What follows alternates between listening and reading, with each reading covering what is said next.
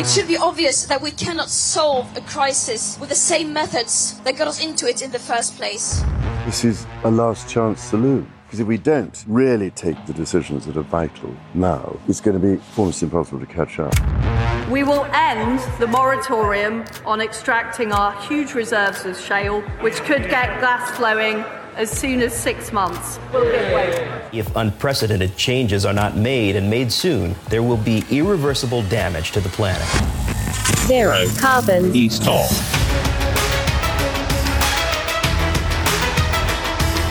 Hello and welcome to Zero Carbonista Series 4 Fool's Gold. I'm Ian Collins and this is the UK's number one environment based podcast. If it's green, it's in. We've been listening attentively this week to the government's environmental agenda. And we kept listening. And sod all came out of Whitehall on the biggest issue on the planet. So let's speak to our man with the industrial hearing aids, doing his best to see what he can pick up. He's the green entrepreneur and environmentalist Dale Vince, and nothing so far coming in, Dale, as I understand. No, no, no. But I did like the uh, the inflection with which you said the government's environmental program, because you know there's plenty mental about it, right? It's strange, isn't it, that you you kind of sometimes watch and you pick your jaw up and go where's the discussion on this stuff? You know, they're having a, a, few rows about, you know, important stuff like Ukraine. I get that. And, you know, Matey comes over from Ukraine and does his thing and all the pomp and the ceremony, they're all laughing nicely. And, um, and then there's a debate on issues about, you know, extremism. And I've watched a lot of Parliament this week, Dale. And obviously I cover this for a living. And I can honestly say, I, I don't think I've heard a single environmental debate. Mm as my old nan would say, all. yeah. So uh, what I read just recently was that the West collectively has given 100 billion to Ukraine to fight the war against Russia, and that's just half the amount of money that the world's top five oil companies have just posted as record profits, 200 billion in a year. Wow, this is the BP story along with all the others, right? All the others. So, like uh, you know, these vast sums of money that we seem to be able to you know find, partly for fighting Russia and partly for I don't know profiting shareholders in the oil and energy companies. What are we spending on the climate? 100 billion would make Britain energy independent completely yeah. and and you know permanently give us low energy bills and all them great benefits you know but it's even worse than that because i'm looking at this story that bp despite those profits they're talking about increasing increasing oil and gas, and mm. also kind of either abolishing or reducing net zero targets. Yeah. so, Are they allowed to do that? they're beside themselves, aren't they, with the amount of cash that they're making? Bernard Looney. The, We've got loads of money and f- your environmental agenda, yeah. basically. Bernard Looney is the boss, right? I mean, that's a great name. And, and he's saying basically, look, we just make shitloads of money. They break even. Hang, hang on, sorry. So Bernard Looney is his name, yeah. That's right. Get out of here. no, that's cool. Mr. Looney is running the oil company. And he's having a laugh, right? they break even when oil is forty dollars a barrel, and and this year it's been hundred dollars a barrel, and they forecast seventy for the rest of the decade. And so they made twenty three billion, and they've just committed to spend one billion a year on renewable energy until uh, the end of the decade. One billion a year. I mean, six billion, and alongside that, six billion more on on uh, oil and gas exploration. I mean, it's a lunatic kind of plan, really, when you consider the climate crisis. But they can get away with it because governments let them. That's the bit I'm confused about because I assumed that when governments made legislation on this stuff that it was some of it might be legally binding, you know, like the speed limit and you can't yeah. commit murder, that kind of shit. Yeah. You might think that maybe somewhere in there, this net zero stuff that Rishi keeps talking about, he's appointed a minister for net zero this week. Excellent. Well, I, you know, Grant Shapps is going to save oh, the planet. No. I was going to say, I was going to say the quality of his cabinet and his in his ministers. Which kind of f- would it be, right? And and ah, Grant Shapps, brilliant.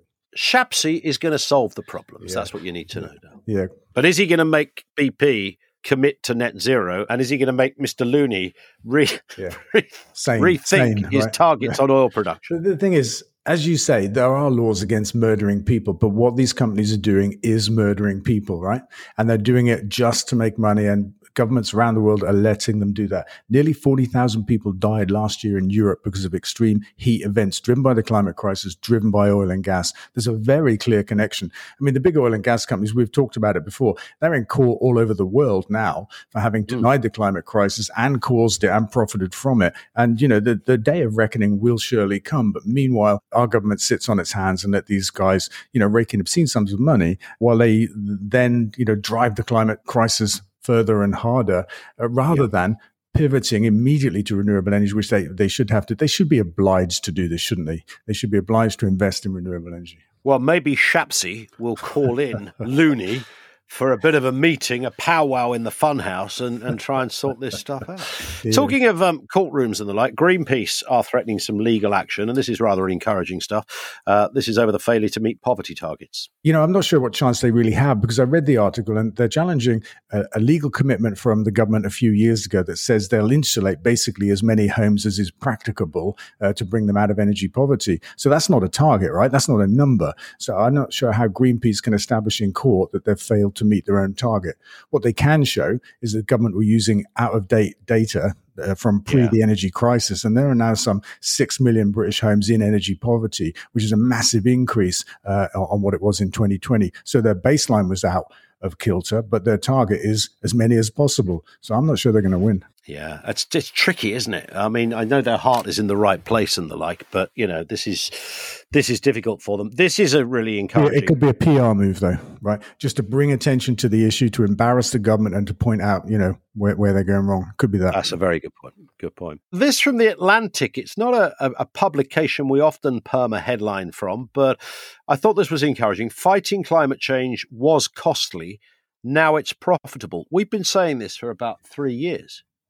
Yeah, and the evidence is all around us. But this article is about a new act uh, in the US. It's got some 200 billion of funding behind it, uh, which which is doing the kind of thing that I've been arguing for for a long time. Is to is to reorientate the playing field away from fossil fuels and towards renewable energy with subsidies yeah. and and tax breaks and all that kind of stuff. And according to a US industry over there, just the the sight of this coming down the road has already caused 40 billion of investment and created 7,000 jobs because the businesses over there can see an awful lot of money coming being funneled into this. As I read the article, uh, it said the IRA was uh, was making stuff happen in the US, and I was like, what what? what are they doing over there? What have they got to do with the climate crisis? But it's the um, Inflation Reduction Act that that's where the initials come from. And uh, Europe are a little bit piqued by this because it's only for stuff made in America, and they feel that therefore the Americans are tempting European businesses to go and set up in America and make stuff.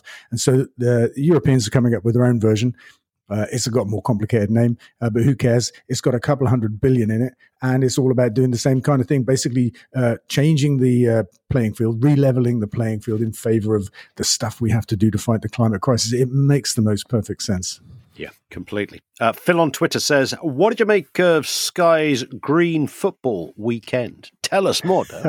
well, I thought it was cute, and and actually, it wasn't theirs. It was across all of football. You know, all the leagues of English football. I'm not sure if it went as far as Scotland. Uh, actually, I just don't know. But it was Green Football Weekend, and um, yeah, I guess football came together and said, "Listen, we have to dedicate a weekend to this thing called the climate crisis because everyone's talking about it." And so, across TV channels like Sky and BT, uh, you could see all kinds of fun things going on with some decent information underneath it, really just encouraging fans to use less energy, walk to a game, eat the vegan option. That's what it boiled down to. Uh, so I'd say it's a bit of fun. It's a very big step for the uh, the world of football to have a weekend dedicated to this. So I'm in favour of it. Obviously, it needs to go further, and we we need more than one weekend a year and all that stuff. Blah blah blah. But uh, I thought it was pretty cool. Uh, here's a cracking headline, Dale. Uh, firing moon dust into space. could help fight global warming. The idea is uh, we set up a base on the moon, we mine millions of tons of moon dust and sift it, and then stick it into an electric rail gun or something and spit it out of. Uh, the, uh, the weak gravitational pull of the moon into a spot between the Earth and the Sun to reflect sunlight and cool the Earth.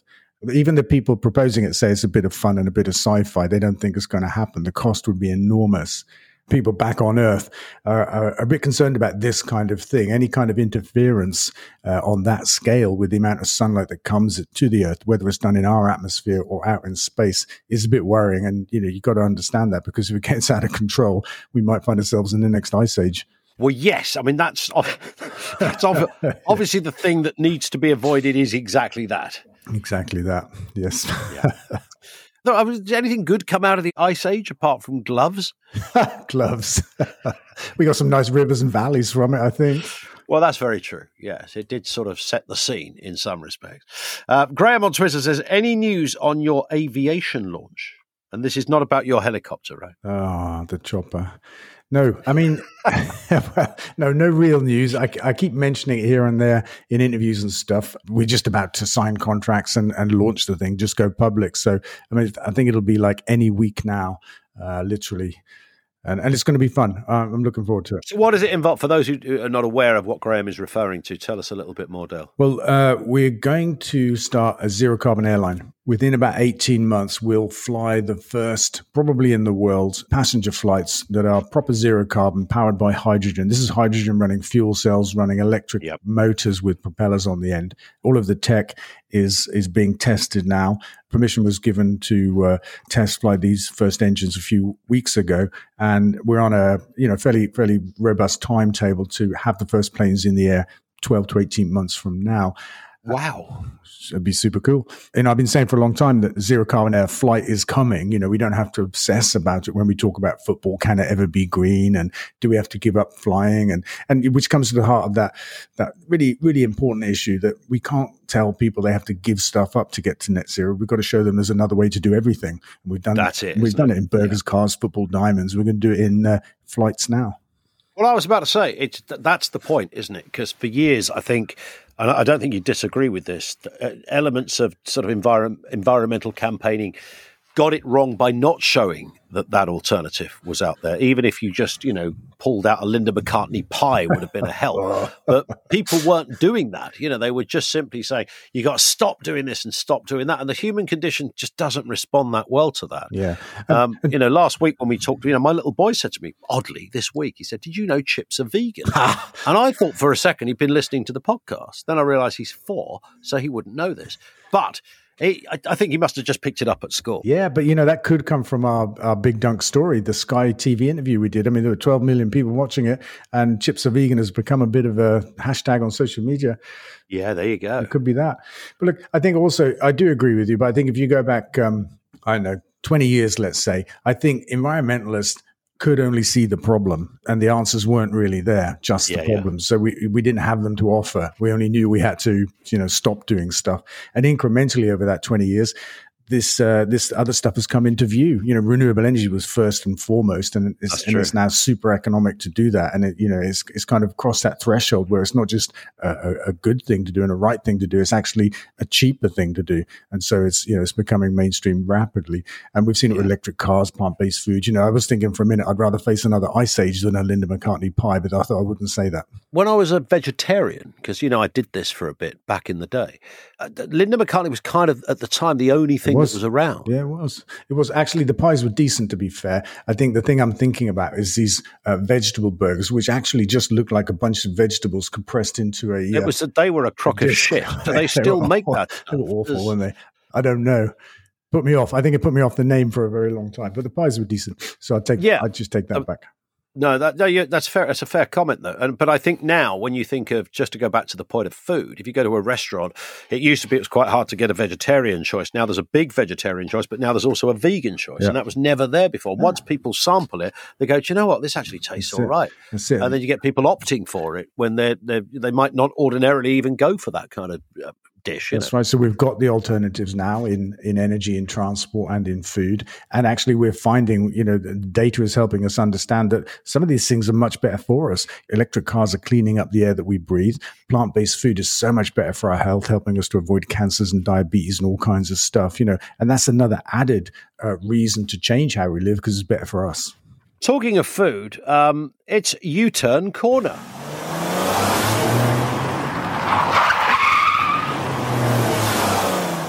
This is this is food and fur. Actually, uh, the government drops their proposed ban on fur and foie gras. I, I, couldn't, you know, when you read a headline and you think, "Well, that's clearly not true," mm. but it is true. Well, I read the headline and I thought, "What the duck?" Right? you sound like Muttley then. it was a bit Muttley-esque, wasn't it? There was definitely a bit I of love it. I love invoking the memory of the mighty Muttley there for a second. I and that makes me Dick Dastardly, right? Yeah, well, it, yeah, it might well do. I interviewed the guy that did Muttley's voice. He also did Scooby Doo's voice, and I said to him, I said, "Can you do the Muttley laugh?" He did a he did a little Scooby Doo voiceover for us.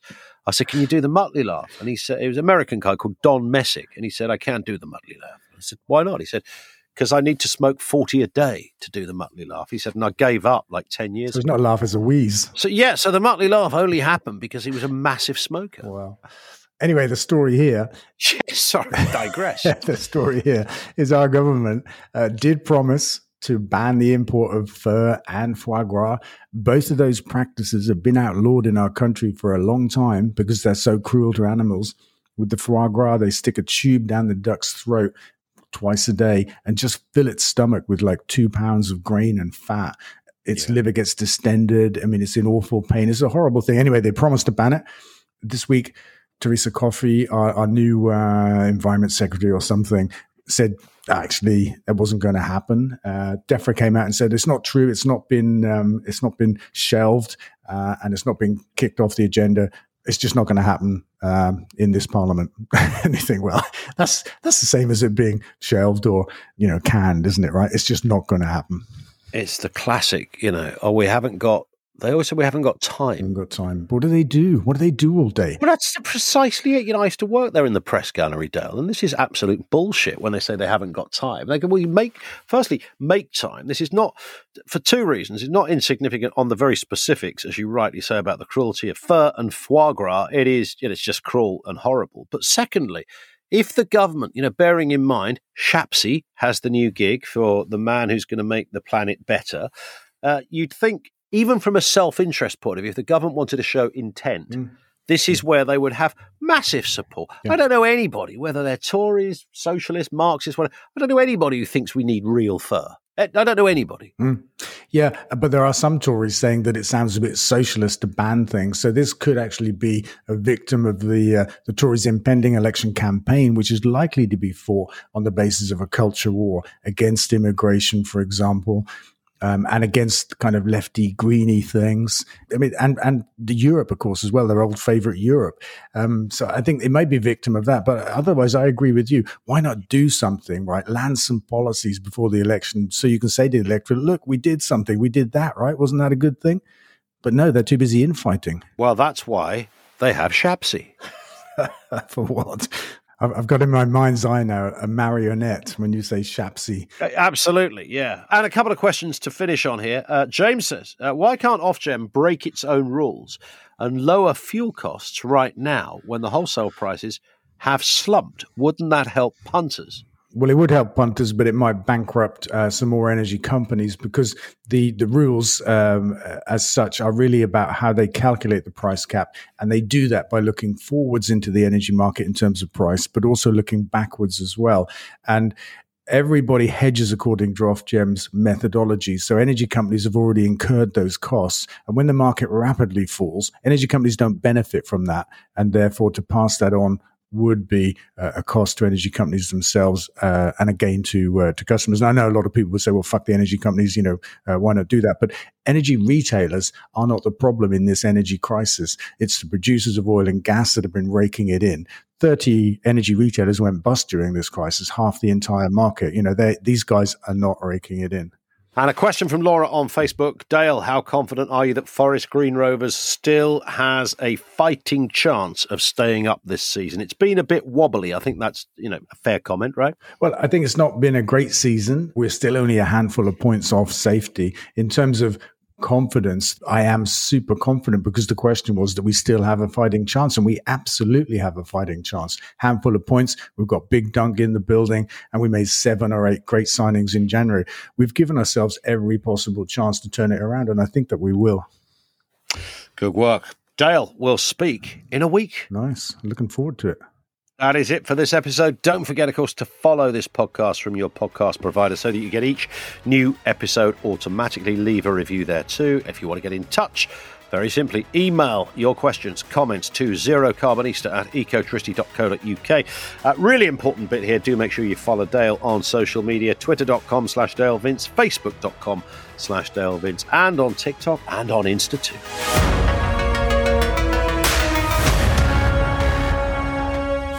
Zero carbon East on.